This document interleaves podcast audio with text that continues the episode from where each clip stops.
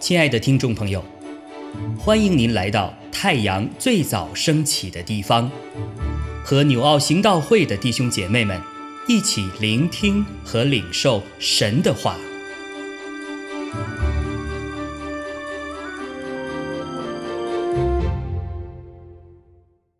箴言十五章十六到三十三节：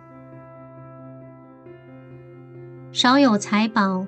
敬畏耶和华，强如多有财宝；烦乱不安，吃素菜彼此相爱，强如吃肥牛彼此相恨。暴怒的人挑起争端，忍怒的人止息纷争。懒惰人的道像荆棘的篱笆，正直人的路是平坦的大道。智慧子。使父亲喜乐，愚昧人藐视母亲。无知的人以愚妄为乐，聪明的人按正直而行。不先商议，所谋无效；谋事众多，所谋乃成。口善应对，自觉喜乐。话合其时，何等美好！智慧人从生命的道上升，使他远离在下的阴间。耶和华必拆毁骄傲人的家，却要立定寡妇的地界。恶谋为耶和华所憎恶，良言乃为纯净。贪恋财力的，扰害己家；恨恶贿赂的。必得存活。一人的心思量如何回答，恶人的口吐出恶言。耶和华远离恶人，却听一人的祷告。眼有光，使心喜乐；好信息，使骨滋润。听从生命责备的。必常在智慧人中，弃绝管教的，轻看自己的生命，听从责备的，却得智慧。敬畏耶和华是智慧的训诲，尊荣以前，必有谦卑。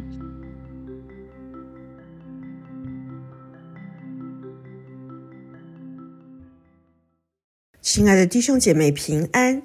今天箴言十五章十六到三十三节内容非常丰富，我分享的重点会放在十六到十七节和三十三节。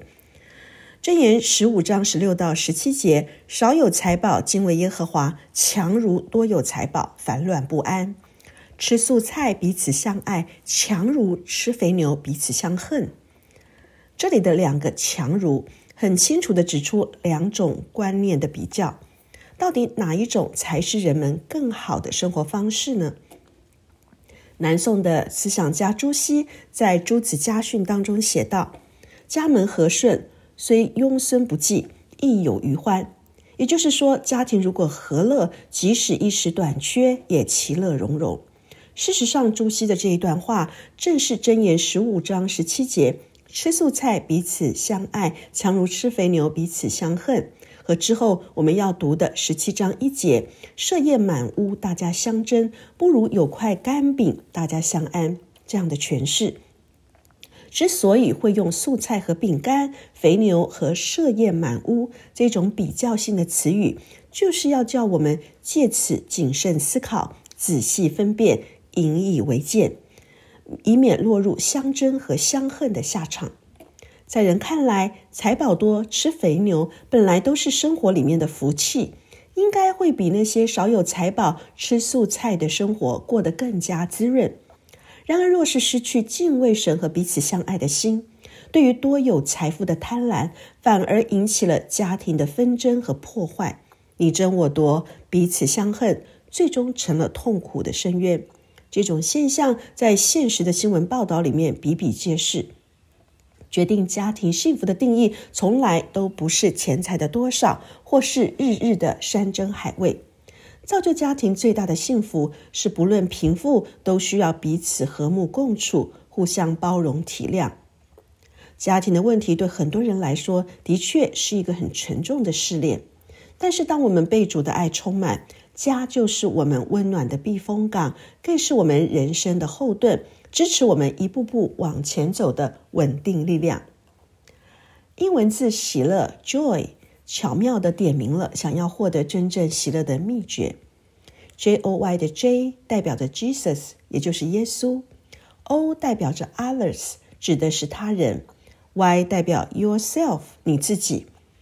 J O Y Joy 这个顺序的排序，就是当我们把主耶稣放在首位，尊主为大，再将别人的需要摆在你自己的前面，那就能够有满足的喜乐。在家庭里面高举主，看重家人，把自我的需求排在最后，就能够获得真正的幸福。盼望我们也蒙受祝福，与神和好，与人和好，彼此相爱。教会的弟兄姐妹之间相处也是如此。三十三节的经文，敬畏耶和华是智慧的训诲，尊荣以前必有谦卑，提醒我们得智慧和尊荣的秘诀在于尊崇神和谦卑。教导我们，唯有谦卑、听训诲和受教的心，才是智慧人。箴言中提到敬畏耶和华，一共有十六次。敬畏耶和华是智慧的开端。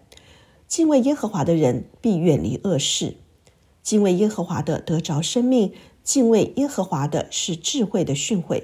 这些都好比是交响乐的旋律，在箴言中一再的出现。敬畏耶和华，必先要谦卑自己。才能够从神那里得着尊荣生命的赏赐。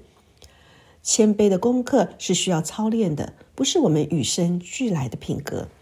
要降服在神的主权下，放下老我，对付生命里面的自意和骄傲。它字面的意思也就是一颗卑微的心，这是一种心态，如同施许约翰说：“他必兴旺，我必衰微。”如果我们想为神工作，我们就要有施洗约翰的这样的心。而所有忠心敬虔的仆人都会以耶稣基督为重心，而不是以自己为重。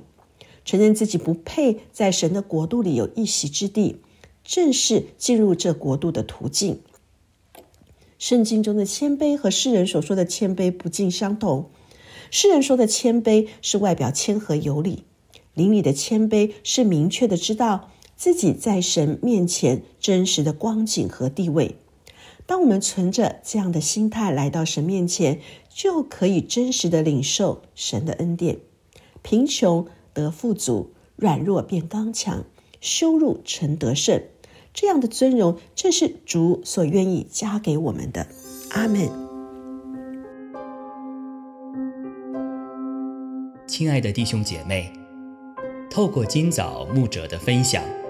是否能够让您更多的明白神的心意，或是有什么感动和得着？欢迎订阅和分享我们的频道，